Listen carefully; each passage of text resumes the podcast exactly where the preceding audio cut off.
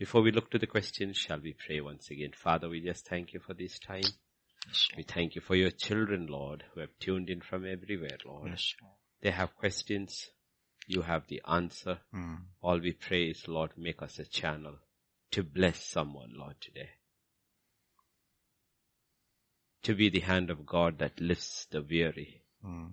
To comfort somebody with the comfort we ourselves received, Lord. That your word, as you said in Psalm 127.20, will go forth and heal everyone who is ill or dis- distressed, Lord. You, you are the healer and your word heals. Commit this time into thy hands. In Jesus' name we pray. Amen. Amen, amen, amen.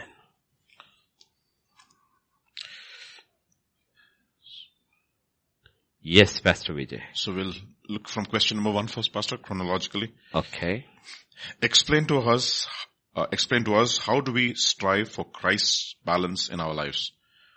Learning to take things one at a time, like Christ did, will facilitate our mind, uh, facilitate our peace of mind. Is that possible? Will it facilitate a peace of mind, and is it possible? Think, uh, the, look, let me, there are quite a few questions here which are like kind of connected, which is, but let me uh, put this across first. Sometimes what happens is with us believers, we confuse two things of God, of the Holy Spirit. One is the gifts of the Holy Spirit, the other is the fruit of the Holy Spirit. We confuse one with the other. Okay? For the gift, you don't have to do anything. He gives it to those as he pleases. You just, you could just, just be a new believer, born again today and receive a gift. It's got nothing to do with you. But when it comes to the fruit, there's nothing like that. The Bible is very clear about how the fruit comes. And sometimes we are confusing the fruit with the spirit, with the gift, mm-hmm. and we are thinking the fruit comes instantaneously. It does not. It simply does not. We know in nature, you can't plant a seed today and harvest tomorrow. It has to go through its course. How you speed it, how you hasten it, in so many ways in your hands. But it takes its time. Let's use, using the example of Jesus. But we see Jesus only at the age of 30. Yep. At the age of 30. And the Bible says through his obedience, what he suffered, he was made perfect. Perfect, Okay. yes. So even the father, because his task was so big, did not release him into the world till he was 30, in the sense of ministry, 30. Because the father, and he had surrendered his will completely into his father's hand, and the training also into his father's hand. And he released him when the father determined he was ready. Okay, so we need to realize these things don't come in one day at a time. It's a process of learning. But how we learn it, how much time we give it to it, how much surrender there it, it will all play into it. But do not feel condemned or bad because the thing is that we are confusing the gift with the fruit. Gift is easy. It's not a very difficult thing. Hmm. But using the gift in the fruit of the Holy Spirit is what is difficult.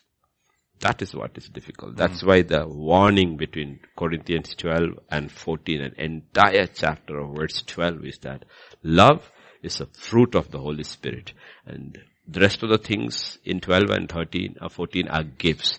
You can use the gift without a heart full of love and we hmm. lose all your rewards in eternity. Everything has to be grounded in the love of God, in kindness, in mercy, in compassion, all that. So that is why that is over there. But love doesn't come overnight. We are taught to love the unlovable as God puts us through the ringer, like we saw in the morning, through the valley when we are taken, we will also realize, I too am unlovable hmm. and God still loves me, still loves me. Then we start accepting other people as they are and we start ministering to them. Otherwise we will minister from a high vantage point like the Pharisees did.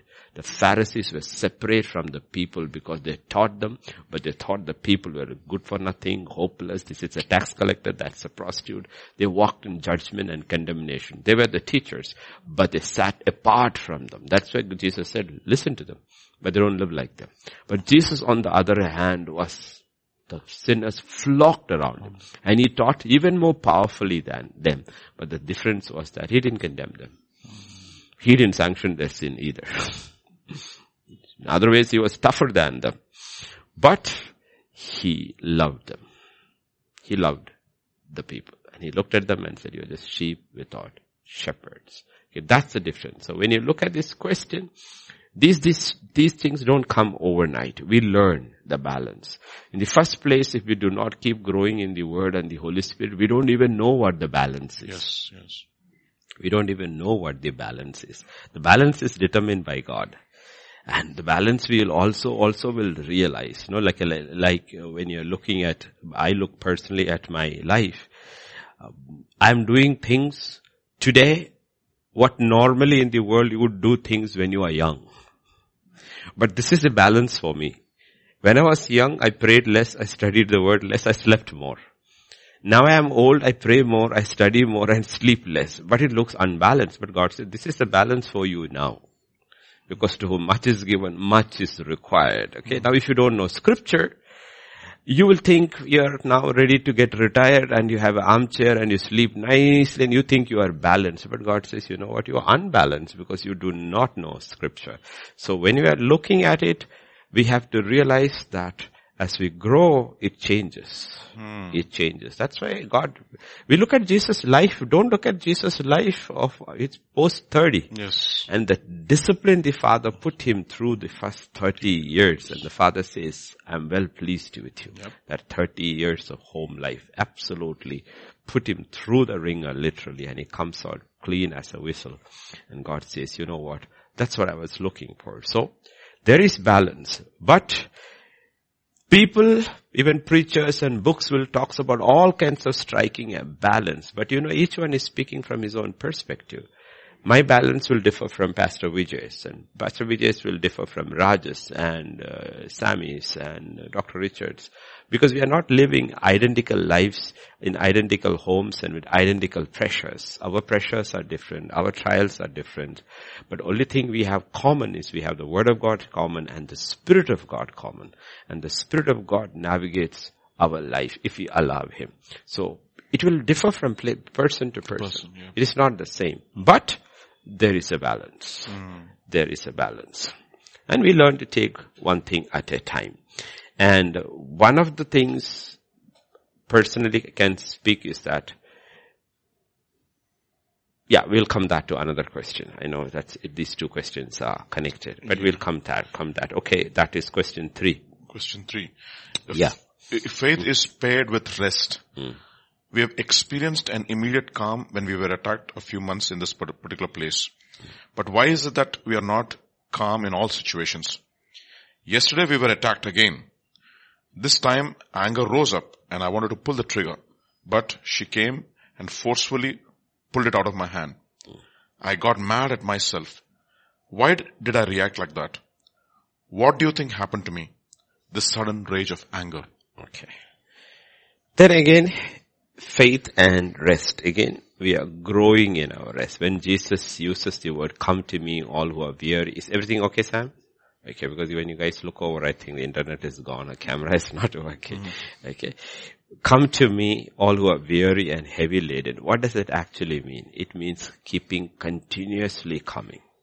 Hmm. Continuous. It's not coming one time. It's going to him all the time. Come and drink what? One time or continuously drinking? You know why? Because, because trials and testings are only going to increase. So the level of rest also has to increase. Mm. The rest when you have in 2019 is not the rest you're getting in 20 because pressure will increase. There may be seasons where there is rest, no trouble at all. Okay. And those are seasons when God is giving you to grow exponentially. You have to really grow. Use that time. But then after that, the trials begin. So he gives that what we call honeymoon periods for the believer, like David had in the beginning. Mm. And then Saul turned against him. And that if he was on the run. Okay, so he gives you. What is he giving that time for?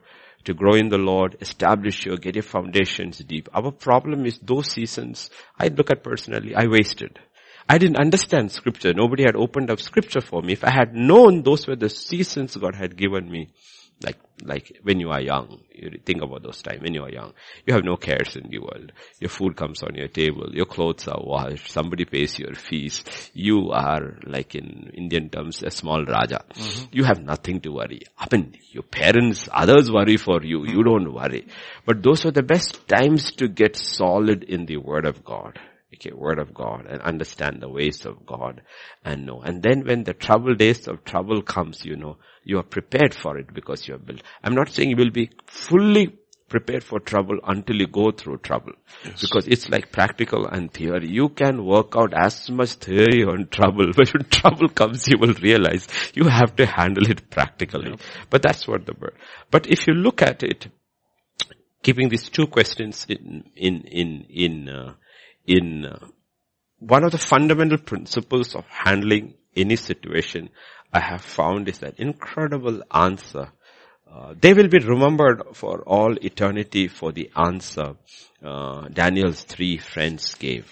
Mm. That was a stunning answer. It's one of the most powerful lines, okay, in Daniel chapter 3, you know, verse 16 to 18. Shadrach, Meshach and Abednego answered and said to the king, O Nebuchadnezzar, we have no need to answer you in this matter. If that is the case, our God whom we serve is able to deliver us from the burning fiery furnace and he will deliver us from your hand, O king. But if not, let it be known to you, O king, that we do not serve your gods, nor will we worship the gold image which you have said. There are two things we need to uh, absolutely be very sure about. One is the absolute total sovereignty of God in any condition. It doesn't matter what I am going through. God has never lost control for a fraction of a second in eternity. He never loses control. Things may be absolutely out of control in my life, but God is in absolute control of everything. That's why He puts these details, not even a hair from the head. None of us know when we combed our hair today how many hairs we lost, mm-hmm. but God knows everything that is happening. So He's in complete control. Second, He has the power to handle any situation. That's why we use these three terms. Mm-hmm. He's omnipotent, omnipresent, and omniscient. That you have to be fixed in your heart. And after that you need to realize is that, you know, if that is true, then teach me to react accordingly. React. That's why they are so calm in the midst of a fire that is raised up seven times over. Absolutely calm. But this is something which we need to constantly meditate upon. And Jesus says something over there in, he says, if I'm right, in John chapter. Remember, this is a process, but it all begins with surrender and increasing surrender. If you come to John chapter 15,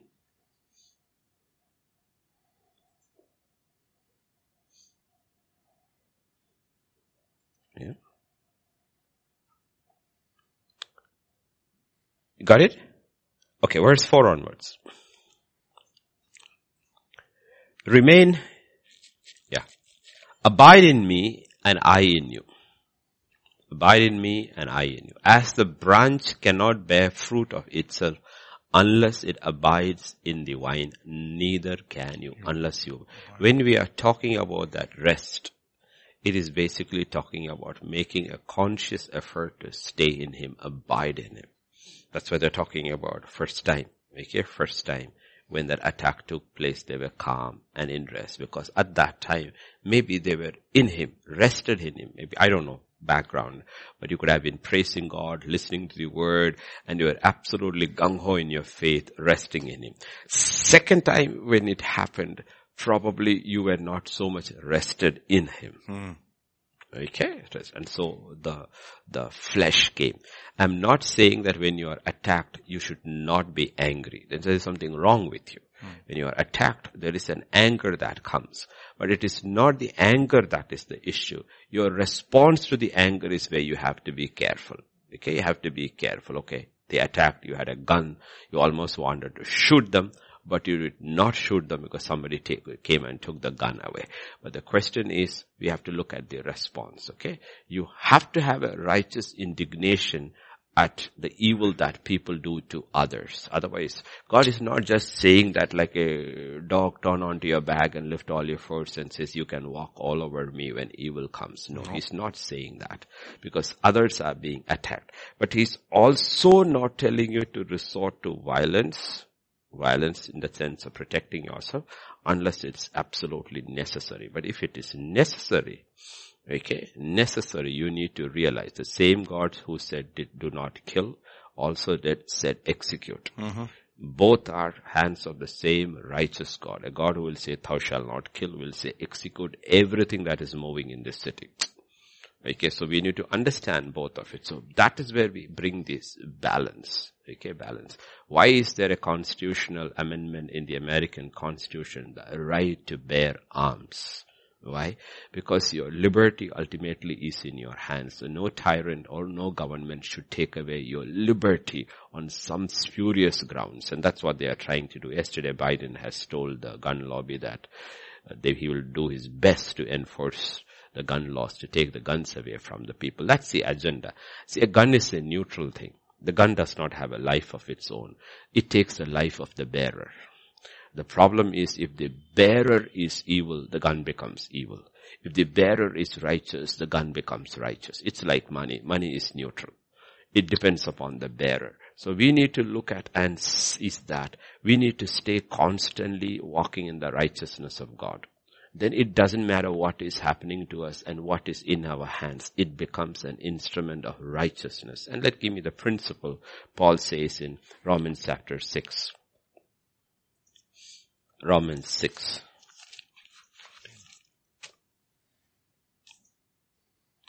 Uh, words uh, 11 onwards. 11 to 14. Likewise, you also reckon yourself to be dead indeed to sin. He's not saying be dead to anger. Mm-hmm dead to sin. Be angry, but, but do not, not sin. sin. So consider yourself always dead to sin, but alive to God in Christ Jesus of our Lord. These are two different things and they come together. Separated from and separated unto. The Pharisees were separated from the world, but not separated unto God. So they were the most merciless people on earth religious zealots, the most, uh, the kind of people you don't want to live anywhere around because they are, the law kills. And God said it very clearly, the law kills. But Jesus brings life. Grace and truth brings life. And that's what is happening. Be dead to sin, but be alive to God. If you're alive to God, the nature of God is permeating through. Yes, you're angry at sin. You're not angry at the people. You're angry at the sin. And when the sin and the sinner becomes one entity, then God will say, execute them. I'm not saying that shoot somebody down. Therefore do not let sin reign in your mortal body that you should obey it in its lust. Look at verse 13. Do not present your members as instruments of unrighteousness to sin, but present yourself to God first as being alive from the dead and your members as instruments of righteousness to God. What is it saying? Okay, now you're talking about your hand, your legs, your eyes, your ears, your body parts. In the same way, okay, the gun in your hand. If your hand is righteous, hand has been surrendered to God as an instrument of righteousness. It doesn't matter what you hold in your hand. It may be a pen, a pencil, or a gun. It becomes an instrument of righteousness. The pen is more powerful than the sword. Yes. It can, but it becomes an instrument of righteousness. Mm. A gun can become an instrument of righteousness. And we have seen um, um, to conceal and carry, they have lost in certain states. And when these attacks took place, there was one guy with a gun and he saved so many from being killed. What did that gun become?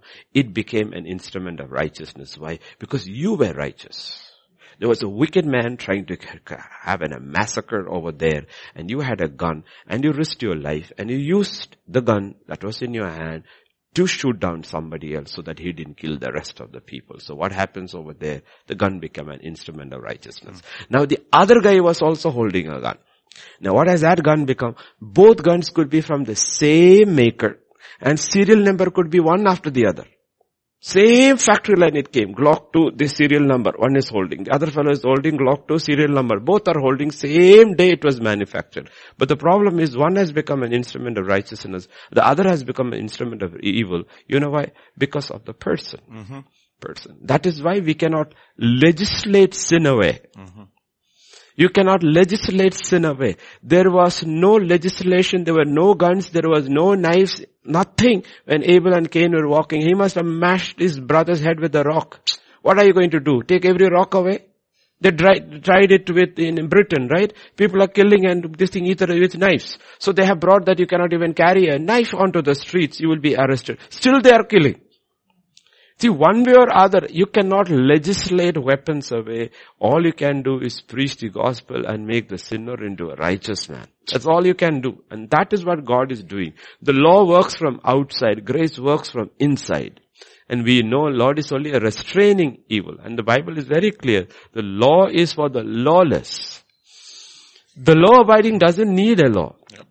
Doesn't need a law. So when you use the law as instrument for your agenda to take away the guns from the law abiding, you're calling the law abiding also lawless. Yes. That's the problem. And that's the issue they are fighting there for in US. So what happens then suddenly you are, you are dependent upon the state for everything. Now imagine, uh, let us say a county in US, let us say has 15,000 people and 50 or 100 police officers, but the crime rate is surging. What are these police officers going to do? So you're going to get your house burgled, your children shot, your wife raped. You're going to allow all that to happen.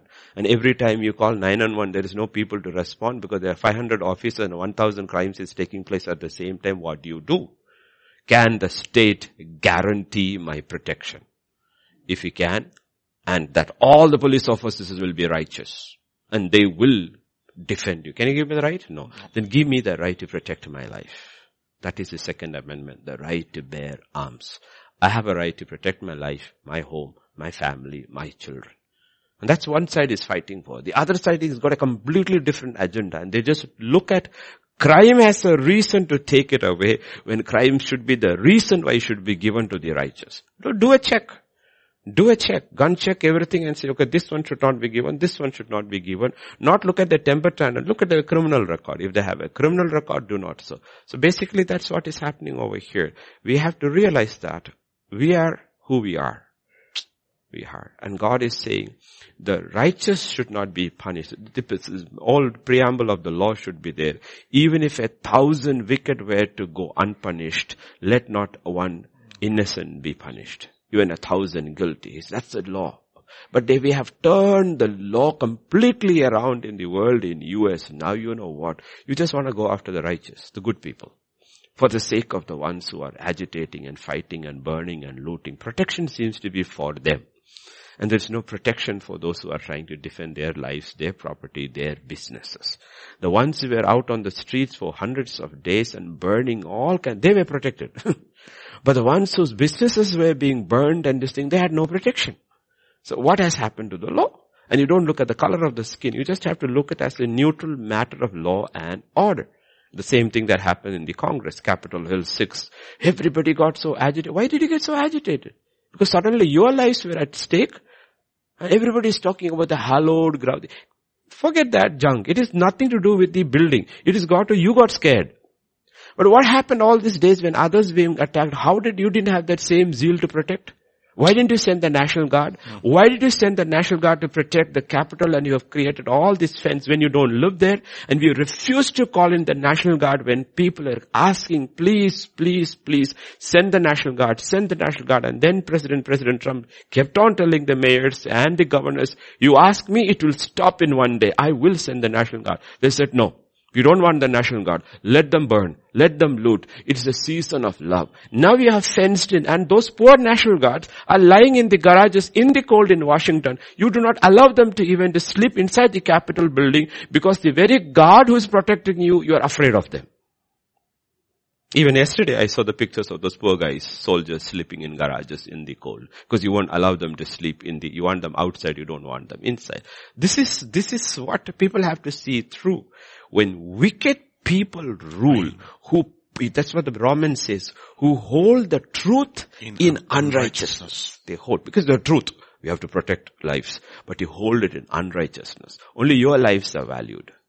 Your lives are valued. Other lives are not. All under the law, every life is valuable.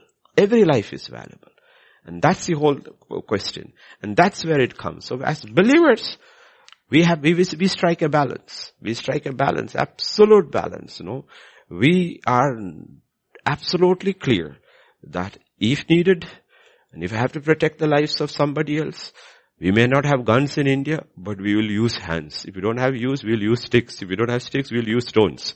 But we will protect one way or other. Hmm. We are not going to let our families be destroyed if a, if somebody is going. We have been attacked by mobs. And what did we do when mobs attacked? We just stood there because you know you cannot fight a mob. We just stood there, still there, and allowed them to go through their process. And some of them got hit, including Pastor Vijay, but we knew it is very dangerous. Just be still. They will, because mobs don't know what they are doing. So they, if you are still, they will just go away. And the mobs just went away. So we are looking at that picture. Okay, so here, I wish, I guess you, I answered your question. You have to allow the Holy hmm. Spirit to have control of those situations. You don't let the control go away from you. Yes, Pastor Vijay. I, I think Pastor, question number four is a continuation of the same uh, um, thought. How do we constantly maintain a discipline in our lives? Yes, practice makes permanent, but why is it after a few days or months it just goes out of the window? We start off really well, all pumped up, and they, and then boom, it's gone away. Back to our old ways. After some time it gets frustrating, frustrating and we just want to throw in the towel. It's simply because practice has not become permanent. okay, it has not. It, it's it, it's it's just like we said, no. Uh, what we say in uh, in in science, we what we call it in medical terms is reflex action, right? We call it second nature, but it like Nobody has to tell the eyelid to close when something comes. Somebody puts it automatically. I don't think it is, we learn it, sensation doesn't even come from your brain. It comes before that, no? Mm-hmm. Meaning when you practice the discipline of righteousness, that's when it says proven character. I like that, no? You do it over and over and over and over and over again. It is so simple. I mean, why, why didn't it take Daniel uh, six days of fasting, you know, one day of fasting to decide whether to eat from the king's table or not. Because he had said the same thing no to at every situation in life. So it was not a difficult thing. It has become proven character. So very easy for him. We may look, oh, how did he? But the fact that it was a normal for him. Mm. It was a normal. And that's what God is talking about. Those situations, they keep on coming and each time we keep on saying no, no, no, no, no, no, no. After that, it is. So don't give up. Only thing God is teaching you, you have to constantly practice it until the day comes. It is proven in you and it does not bother. And if you do fall, uh, rise up like David and get back onto that grind again so that it becomes, this is spiritual discipline and spiritual discipline. When it becomes very difficult, certain issues very difficult, God says you need to fast and pray and get it out of it so that you are strengthened. One of the ways of doing it is one, like we say, meditating on scripture. Let us talk about, let us, mm, let's talk about alcohol. Let us say somebody who is drink, who is listening was an ex-alcoholic, struggles with temptation yet, okay, what do you do? You go through the Bible. What does the Bible talk about it? And you will see the warning after warning after. You know, the, the Surgeon General's uh, warning and the Bible's warning are two different warnings. That is some fellow with a skull, he put it statutory warning, meaning he's forced to give you that warning. But here is God speaking to you and that is His Word. Mm. The Word of God is alive. Okay. So you meditate upon the word of God which gives you warnings or how to react to situations. It has its own life. Mm. Because the word of God will never come back void. You meditate. That's what he's telling Joshua. Meditate upon my word day and night and don't to the, turn to the left or to the right. To turn to the left or to the right to know what is right and what is left, first you know, you need to know what is straight. Mm-hmm. if you don't know what is straight, how do you know what is left and right? You will think left is straight and right is straight. Neither the left nor the right is straight in America. There is something that is called straight. It is a straight and a narrow path. Okay. Where do you find it? You find it in the word of God. Mm. And then when the temptation comes, you will know what is right and what is wrong. And it becomes easy to say no. But the more you say no, it becomes part of your habit. But though you lose it, it does not mean the wrong, the right has become wrong. The right is still right. You went wrong. So what do you do? Like you get out of, out of the lane, you got out to the wrong lane. What do you do? You get back at the next, this thing, traffic, you try to get back into your right lane. It's as simple as that. You cannot go on and try to run parallel track. It does not work like that way. You get back to that track. There is no parallel track to the narrow path. One of the fundamental, there's only one track. It's a single lane highway. There is no parallel line to that. Okay, no, I, I am, I'm on the same line, just a little distance. No, you are not. You're going offline. That's the problem with this way of life. So only thing you can do is that you repent and get back to mm. that hmm. line. And God doesn't condemn you. God does not condemn you. He says you got an advocate who's for you. Repent and get back mm. on the line and you will realize you will overcome. It will overcome. But you have to make this determination, like I said, Daniel's three friends. Whether he saves or whether he does not save. One thing I have decided, I'm not going to bend to this idol. I'm not, whether I fail or whether I do not fail in a test. One thing I have decided, I will serve God. That's it. I will serve God. That means if I fail, I will still get up and continue walking with God. And if I don't fail, I'm still serving God. That is what Job is saying. One of his most resolute decisions. Even if he slay me, yet I will serve him. I will serve. And we have to make that decision. We have to make that decision. Yes, Pastor Vijay. Pastor, one more thought, question, I think on the same thought. It is question number two. Uh, dealing with sin, dealing decisively with sin, is it possible is a question possibly uh, learning to be content. These things are possible, the Bible tells us. But how come huge ministries fail and you never hear about it? Sometimes you do. How come with all the teaching and preaching and praying, they still fail? Nobody may know because it is none of our business. We have enough to worry about. But how come they fail? How come they fall short? Many will give us the lame answer, oh, they are human too, and they are not God. I struggle with surrender to God daily. I truly do. Okay. Um, there is preaching, there is praying, and there is the third P, which is called practicing. Mm-hmm. Okay. So we don't look at big ministries. We look at an individual case. the greatest ministry ever established on planet earth was Jesus with his 12 disciples. Mm. And one of them was a thief. okay. You cannot have something better than that.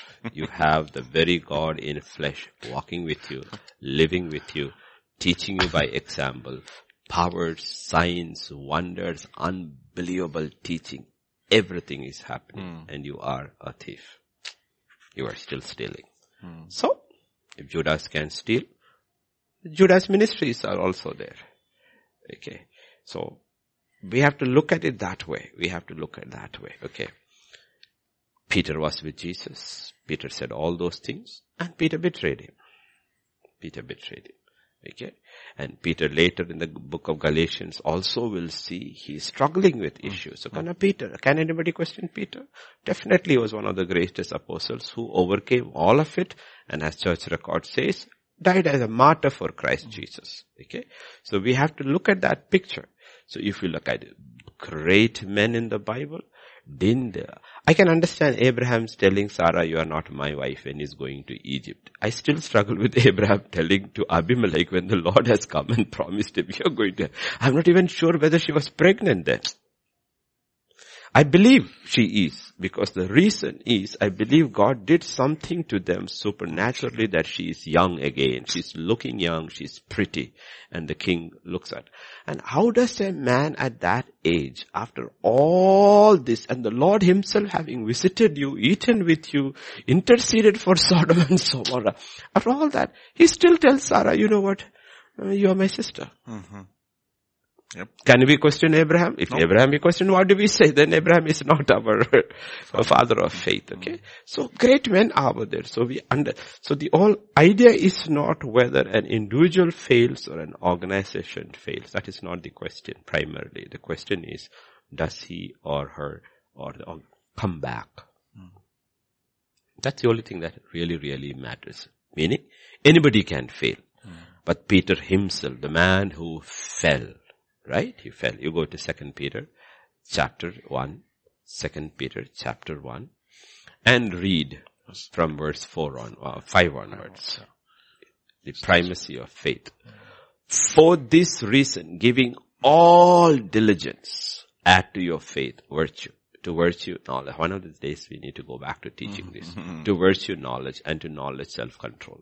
You see the order. And I was asking God, why did he put this order over there? He said, son, listen, if I put after faith self-control, because everybody wants self-control. He says, after faith, if I put self-control, you know what? You will be like Ahithophel. You would be thinking wicked in your heart and you got such self-control that nobody is able to see that your, your, what is in your heart and then you would try to murder somebody. That's why I said to faith add virtue. Mm-hmm and then self-control so that your virtue is controlled and not your wickedness is controlled. I said, wow, I didn't see it that mm-hmm. way because I would have put self-control higher up on the list. He said, no, first you need virtue. You need virtue, you need knowledge, to knowledge self-control, to self-control perseverance, mean persevere in controlling the virtue and the knowledge of God in you. To perseverance, godliness, to godliness, brotherly love, and brotherly kindness, to that, the love of God. Lock it up all with love. In the fruit of the Spirit, you start with love and you lock it up all with self-control. Here, look at the order. If these things are yours, not only that, you keep on abounding, mm. not only will your ministry, your life be barren or unfruitful in the knowledge of our Lord and Jesus Savior, Jesus Christ, but for he lacks these things, is short-sighted even to blindness, has forgotten that he was cleansed from his old sins. Therefore, brethren, be even more diligent. Two times he uses that word to make your call and election sure. sure. For if you do these things, what these things? Oh. These seven things that are added to faith. If you do this, constantly practice on doing it with the Spirit of the Holy Spirit. God says you will never fall. Hmm. So who is telling you this? This is telling, a man is through the Holy Spirit telling us who has learned it the hard way. I betrayed my master. I betrayed him also in the front of the believers after I was restored in the ministry and run the race for a long time in Galatia. I again failed him and he has come to a point where he added it all and he says, you know what? I don't stumble anymore. And that is his experience, basically. That's his, his experience. experience. So it's an experience. Head, yeah. So the question is, we are not making excuses for stumbling. Yeah. The question is not how you begin. Mm. Ultimately the question is how will you finish? Mm. It's the finishing that matters. The finishing that matters. And that's what God is talking about. So remember, this is a journey. This is a journey. And we are in that journey. Uh, Pastor, I think also the fact that uh, you're getting confused with so many people, they ostensibly fall, and there are so many people who fall in secret. You yeah. don't even know. You do not know. everybody, everybody. fall, no? anyway, yes. If people who fall in secret, people who fall in public, mm. and we do not know. Our problems, we are looking at Jesus, mm. and then we are looking at Paul. Mm. But Paul also had issues. He had anger issues with Barnabas, his mentor. Mm. Okay, he fought so with, him. I mean, I believe he was so zealous in his early days, he would not give ground to any weakness in any man. He was like that, okay, but you cannot be like that when you are in leadership. Leadership, okay. So we have to see God took Paul also through a process where that same Paul in the end will say, send John Mark, he is useful to me. So what is he talking about? He also restored his relationship with, with Barnabas. He also restored uh, John Mark to his fellowship and now, now he considered John Mark is also useful to me. So he also went through that process. The only person infallible is Jesus Christ. Yes, yes. There was no deceit found in him. He was tempted at all points and never did not sin. But sometimes when you look at Jesus too, now we know he was not falling because he was absolutely in control of the Holy Spirit when he looks at Peter straight up and says, get behind me, Satan. Oh, go tell the fox. Okay, go tell the fox. Who is talking about? He's talking about Herod. Okay, and who is Herod? He's the king. And the same Peter through the same Holy Spirit will say, honor authorities who are rulers above you. And he calls the ruler a fox. How do you balance all these things? You balance all these things through the Holy Spirit. He is a ruler, but he is a fox. Mm-hmm. the authority is cunning and crooked as a fox. I can see him through. Mm. I see him through. Mm. I see him through. So we have to look at all these pictures and you know what? The, the key of it is, is uh, what would you say? Like, like we looked at John 15. Learn to abide in Him. Hmm. Learn to abide Him. Learn to abide in the Holy Spirit. He will speak to you. And when He says you are convicted, repent. When He says, I don't condemn you, then you are fine. Certain situations, everybody will be mad at you and may condemn you. The Holy Spirit is not condemning you. Hmm. Yes. It's not condemning you. And you know what? Even the crowd is against you and the crowd thinks, see, the kingdom of God is not a democracy. It's a kingdom.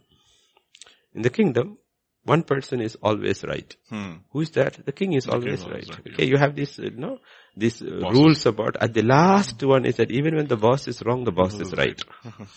Okay. In our case, the king is always right because he's the scepter of his kingdom, is righteousness. Okay. See, I used to struggle with lots of systems. Then I realized, you know, these are all letter of the spirit, letter of the, this thing. Okay. Now think about it. Let us think about it. Joshua, second time. This is how you need to attack I. You take a set of people, you put them all away, hide them. Then you go to the frontal and when they are come out to attack you, run, flee, as if they are. And when they have taken far away, let the others come and burn the city. What do you call that? Deception. Deception. I said, Lord, is that not deception? he said, it's not deception, it is called warfare. Warfare. Yeah. That is how armies Wise fight. as a serpent. Why is that? That's how armies fight. Mm, That is how armies fight. That is called warfare. That is called warfare. Hmm. Okay. So, okay. So, I, I, please don't misunderstand me. I am not saying don't try those kind of tricks in your personal lives and say it is warfare. I am hmm. talking about be very careful how you read the, the Bible, how you read the Word of God, no? Be rooted in the Word of God and be led by the Holy Spirit. And you know, you will not go under condemnation. You will not go under condemnation. The Holy Spirit won't condemn you. He will convict you. Because there's one question that is coming over there which is connected with that. Yes, Pastor. Oh, uh, question number five, Pastor, we'll look at it. Um, Oh, mm. uh, I was a hooker, no longer hooker, stopped all these boulevard stunts many years ago. But why do I have such low self-esteem and no hope? I struggle with this every day. Um, again, coming back, okay? Coming back. The key is always the Word of God and the Spirit of God. The key is the Word of God, okay? Uh, we have our past. And we have people who know our past or think they know our past. And they judge us according to our past. Okay? According to our past. But the question is, we are who God says who we are. Amen. Amen. Okay. Yes. God says who we are. Okay. God says who we are. Okay. Let me, let me put it across in modern political terms. Why are the Democrats in such a hurry to impeach Trump a second time when there is no office to be impeached? Right? When did they pass that bill of impeachment? Why did they sit over it for so long if they were in a hurry? Why did they pass it in one day without no questioning, no trial, no witnesses, no argument, just passed it? As if it is the most important thing in America is facing. Then they sat on it till February and then they started it all up. What is the whole idea? The whole idea is not impeachment. The whole idea is if they can get enough votes to convict him and bar him from office in the future because they are terrified of him. Scared, scared, They're yes. scared. For once in their lifetime, there is one man every politician in America is scared of. Both Republicans and Democrats. You getting the picture? Okay. so, we need to be very, very careful about why we do things. We can put a very nice, righteous friend. Righteous friend. Okay, and hmm. say, we are doing it for this thing. And that is why we also need to understand, you know, if they can convict him hmm. and bar him, then he will never hold the office again. Okay, in the same way, before he left office, like all presidents do, he give you a presidential pardon. So once a presidential pardon is given, you will see a lot of people who had cases against them, courts drop the case because you cannot convict them anymore. The president has given a pardon. Therefore, you are no longer anything under the law other than innocent. Yes. So we have received a pardon greater than from a president. Amen. The president only pardons you. But what Jesus has done is he has not pardoned you. He just taken your sin away. Mm-hmm. He's taken that sin away upon himself. He has put his righteousness, his righteousness on you. You have been declared righteous with the righteousness of God, not the righteousness declared by a judge. Not guilty. That's not what God is saying. He's not even saying not mm-hmm. guilty. People don't understand the concept of salvation. He's taking His very righteousness and putting on you and looking at you and say, you know how righteous you are? How righteous am I, God? As righteous as me. It's mind boggling. Until you receive that truth into your heart, the devil will always use your past to make you feel low esteem. And you have to declare, I have the righteousness of God. I have the very righteousness that is of God. And that is the righteousness we have received. And when God looks at you and me, you know why He's not upset with us? He does not see who my past. He sees His own righteousness in us. Okay? So this sister, whoever it is, you were a hooker, you did all these things, you, you got sa- saved, you, you repented, you stopped, you changed your life, God saved you. When He saved you, He saved you from your end. The past is not there. Mm. In the federal records of all President Trump has punished, if you look into the system, the system has erased it. It is not there. Only newspapers will talk about it. But the federal law legal system, it will not, it has been wiped out of the system. So if the same person, let us talk about a person called, okay, he's well known, Paul Manafort, whose case was dropped last week or something, if I'm right, they dropped the case. If he were to go to another state and his driving license is given, they do a check on him, nothing will show. Imagine they don't know him. They don't know him.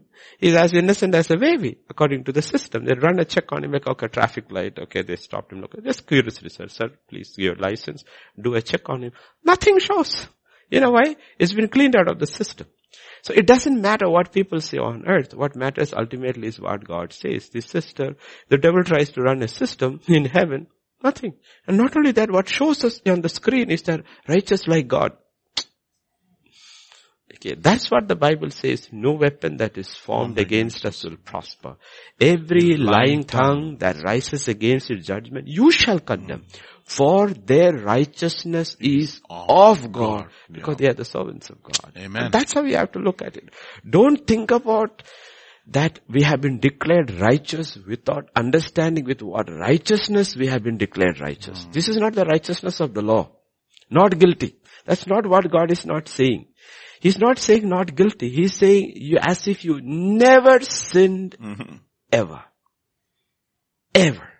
You are more innocent than a baby. Mm. The baby, the little babies were over here. We look at them, so how cute, how innocent. Why? They're innocent. But they were born in the nature of sin.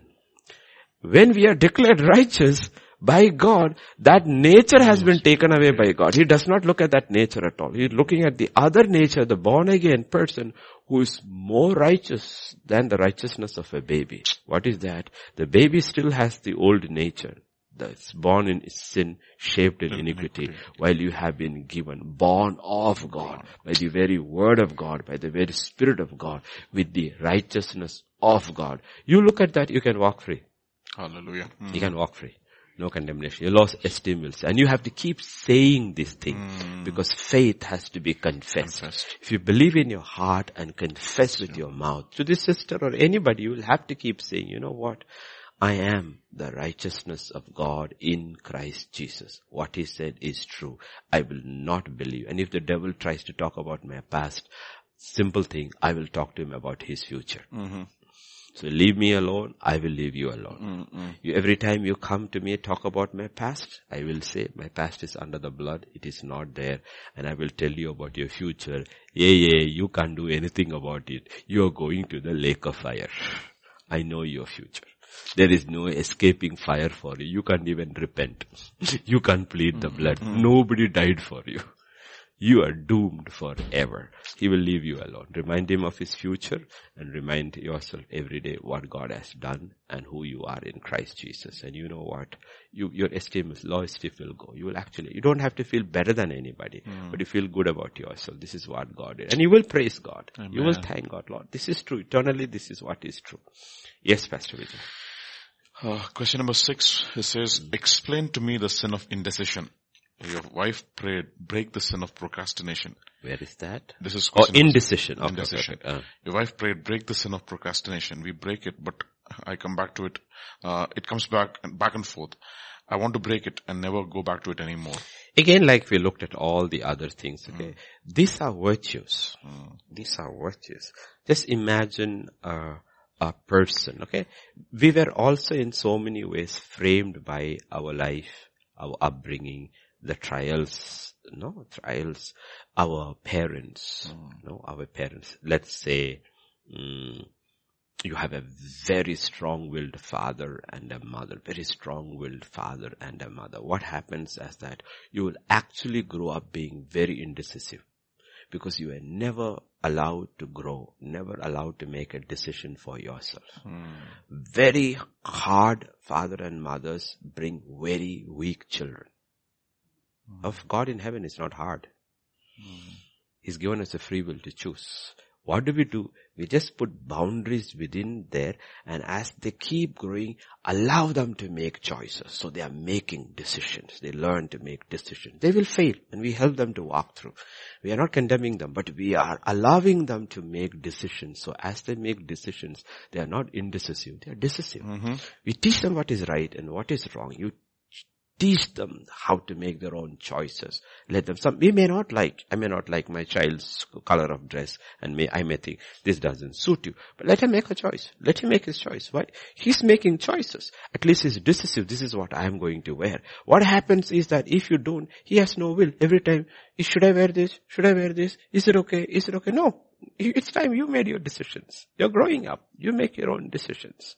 Okay. Only thing is that it should not create chaos in the family. Hmm. Okay, chaos in the family. Okay, you can make your decisions as long as it goes along with the rest. It does not become hindrance for the others. And that's the thing. So being indecisive is something which, which was, which you became the way you were brought up. How do you turn? You need to turn around and start becoming decisive using the very free will which God has given. Start making decisions. First, one of the things is you need to grow in what is right and what is wrong. And be very decisive about what is right. Okay. We can be indecisive about a lot of things. It does not hmm. matter. Should I eat rice or chapati? I'm not sure. Only your wife will worry. Please tell me so that I can make it. okay. Then you tell them whatever you want, you make it. I am not sure. You make it. And you're not going to bother about it. Okay. But there are certain things in life you can never be indecisive about. Okay, and those are things you meditate upon and frame it in your mind. But remember that. The thing is that why are people, why are, you see, uh, why does God come and tell uh, Joshua, be strong and be very courageous? He's wavering. Why? Because, because he walked under a strong leader, leader for 40 years. Mm. 40 years he walked under a strong leader and not. That's, you, you people do not realize I give you absolute un- autonomy to do your stuff. Though you're very scared of me. I don't know what you're scared of, but I give, I don't interfere in, in the worship team. I don't interfere. Sound team. I don't interfere. This team. I don't interfere. I have given it to you. Learn to make your own decisions. But you have an issue, come to me. Hmm. Don't be indecisive about it because how do you learn to be decisive when you are given autonomy to handle your own this thing? Okay. When your child grows up, what do you tell? This is your room and these are your things. You take care of it. Hmm. You take care of it. This is your stuff. This is your stuff. You take care of it. you take care of it. You know what? They start, that little room of theirs becomes their space and they start stewardship of their own things their own stuff. They may not like the, we may not like the color they have picked for the sheet and the pillow cover. They may not match, but that's their decision. Mm. They made a decision. Okay. We will tell them, okay, so this is the child, this is the way it goes. This thing doesn't match with that. Okay, they look at, but I like it that way. That's good. this is your room. You like it that way. But dirt is not allowed. Disorder is not allowed. That's where we come in. Dirt is not allowed. Disorder is allowed. Keep it clean. Keep it neat keep it in order. Those are the broad framework. Within this broad framework, have your autonomy to make your choices. And God also does the same yes, thing. Yes. He says, I give you a broad picture. This is what is right. This is what is wrong. Like he's saying, okay. He, like yesterday we were looking at, you know, First he made a place, the Garden of Eden. Then he planted all these trees. He made provisions. Then he took the person and he put over there and he said of all the trees you can eat, from this tree you don't eat. What does it mean? He did not give them a list. Uh, Sunday you have to eat from that mm-hmm. tree. Monday from this tree. Tuesday, you choose. No issues. God doesn't have issues. Lot of times we human parents, we become very fixated. No, Monday this, Tuesday this. God doesn't bother about those things. Mm-hmm. You know what happened? Children become very indecisive. Mm. So your upbringing can be also reason, but what you have to be, you just have to know what is right and wrong, mm. what is good and evil, and be decisive about both. Yes to good and no to evil. In both you have to be decisive. And we cannot be indecisive in a time like this. Yes. You know, and you will see the indecisive Joshua becomes so decisive that in the middle of the battle he has the gumption to say sun stop, moon stop and scripture says God listen, listen to, to, a man. man. Mm-hmm. What does it tell you? You know what does it tell you meaning? He was not being moved by the spirit. He said that on his own. Like Paul says, I do believe I have the Holy Spirit, but I am saying. And God said, you are right. Mm-hmm. You know, mm-hmm. what you said agrees with my spirit. Mm-hmm. You're on the same page. Mm-hmm. And when Joshua said, I agree with you. We both are on the same page. I like your idea. Mm. Can you believe it? God is allowing a man in his battle to have autonomy and make a decision where God has to agree to him. Yeah. It's not he agreeing with God. God is agreeing with him. From an indecisive man, he becomes so decisive, God stops the sun and the moon. Or basically doesn't stop the sun and moon, the earth stops rotating. Okay. You are writing it from your understanding mm-hmm. of those times, okay? But if they were to write, the earth started rotating, nobody would even understand it, okay? So, it stopped. Whatever it is scientifically, whatever it is, what we know is that her God mm-hmm. heard him. An indecisive man become, become most decisive man and God uses him. So it's not what we are, it is what we are becoming. What we are becoming. Understand? It's not the question is, are you still as indecisive as you were last year? Is the question. No, I am more decisive now. Good. You're on the road. You're on the road. You're progressing. Okay, that's all. Look at progress. Is there progress? Am I changing? Okay, that's the only thing. Of course you can, for the good, right things, the good things you can change faster. You can. You can change faster. You don't have to waste your time for in this one thing, in the right direction towards righteousness, holiness, godliness, things of God. God is, uh, like we say in English, the wind is at your back. Mm-hmm. The wind is in your sails. It's not wind is not against you. The wind is for you. The spirit is for you. God is for you. So you can hasten. The only question is how much effort do you want to put into that? Is the simple question. Mm. But certain things, it will take time. Because simply because certain things, it doesn't matter what you do. It will not come until you go through it. One thing like patience. Patience is with what? People. You want patience? Then you have to be around people. Mm. No, I am going to fast and pray for patience because it never happens. it is not going to happen. I am going to put you in the midst of the most impatient people. Starting with babies, no patience. Then little more older, no patience. Then the oldest, no patience. Okay. When they grow without ever learning patience, then when they become old, they are neither patient, neither are they, they got not, they have, because they never used this time to become that. So now what happened? This is second childhood. And God puts you among them and says, be patient. Hmm. patient. Okay. So that is not going to, that will take time. That will take time. That will take time. That cannot be manufactured with every fasting and every, you can try anything. It's not going to happen. It comes through that process. You have to go through the valley. There is no saint in God's kingdom who has not gone through the valley and become a saint. You have to go through the valley of the shadow of death to become a saint. Because that is where you will experience the rod and the staff of God, the strength of God, the presence of God, that He is somebody who spreads the table for me in the presence of my enemies. He feeds me in the presence of my enemy. That is when he realizes. He always thought his cup was full, but when he went through the valley, he realized earlier his cup was almost empty. Now it is filling up. Hmm. You don't know the strength of God until you go through your valley. Then you will realize the strength of God. Because when his God is, everything is going good, God is good, I'm so full. Actually, you don't need God's strength. You're not really experiencing God's strength. You're just experiencing God's goodness. Psalm 1, Psalm 23, 1 to 4 is God's goodness. 4 onwards it changes. It's not God's goodness alone, it's God's strength. Experience His strength. Experiencing a father's goodness and a father's strength is something else. You know what father's goodness is? Holding the child by hand and walking together. You know what his strength is? When the child falls, you lift him up and carry him on your shoulder. Earlier he experienced his father's goodness. Now he's experienced his father's Plus goodness plus strength. Amen. That's what he's talking about. And it doesn't come easily. It comes through that process. It comes through that valley. So the valley is not bad. The valley is good. You experience God in a very different way over there. Yes, Pastor Vijay? I think uh, We'll close? You'll close? Yeah? All right, Pastor. Are we done? Is there anything One more question is there on the blasphemy of the Holy Spirit? Yes, let us go through that because those are questions which people worry about. Okay, let's, you want to look at it? Okay. Yeah. Question number seven. Can you please explain what Jesus meant below when he said blasphemy of the Holy Spirit? Matthew chapter 12 verses 31 and 32 will not be forgiven. It's scary when I read this as it, as this comes across like even if some, someone repents of the blasphemies Still. still they won't be forgiven, then that contradicts the core of the gospel. When unbelievers, including me, before before watching television, people falling off the ground in deliverance and healing meetings do mock and make comments too.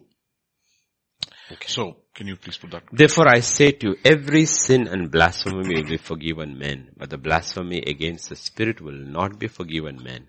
Anyone who speaks a word against the Son of Man, it will be forgiven him. But whoever speaks against the Holy Spirit will not be forgiven him either in this age or in the age to come. Okay? Don't look at verses when it, when it comes to verses like the in isolation. Yes. You have to look at the entire context. Who is Jesus talking to? He's talking to the Pharisees. The scribes, the law, the guys who know the law. They have been following Jesus like a hound follows a hare. Yes. Not to re- receive, but to kill. Yes. They have seen everything.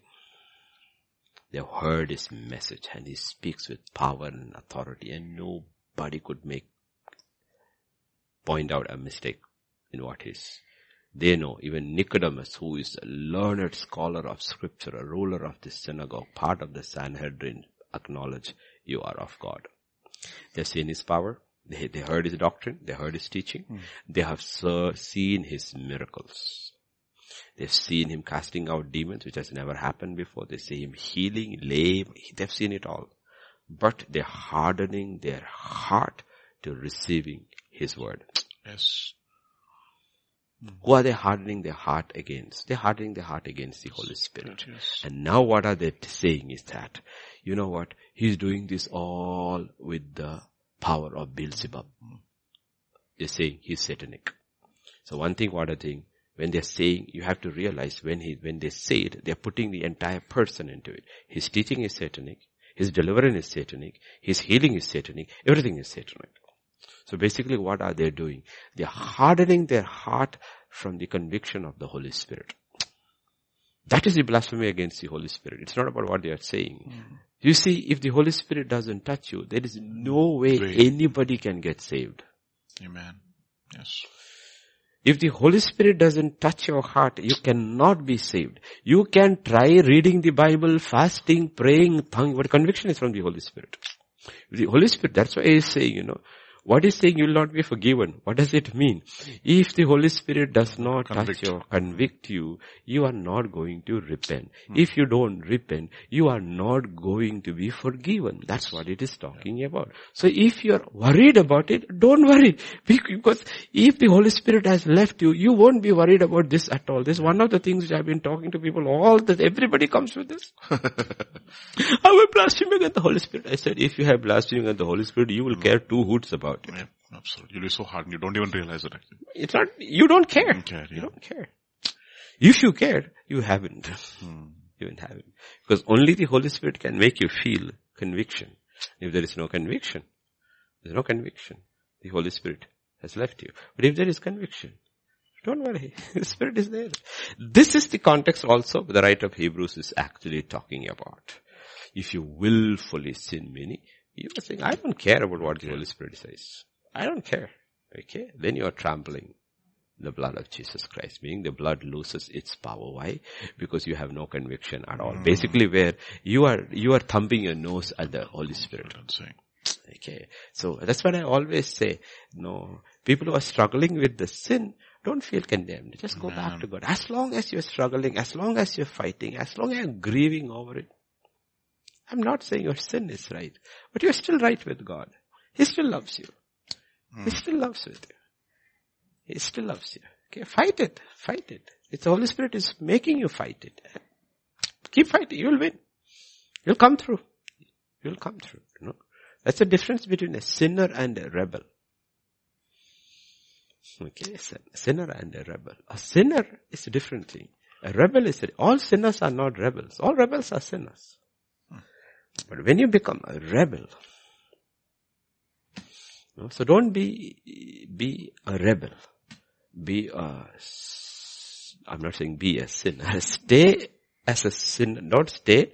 Don't progress from, I have to use my words carefully because we're talking about sin. Don't progress from sinner to rebel. That's what Saul became. From sinner To rebel. to rebel. He became a rebel. And then there was no hope for him. God wouldn't listen to him. And all his remorse and crying out only according to his situation. Nothing to do with what he has done.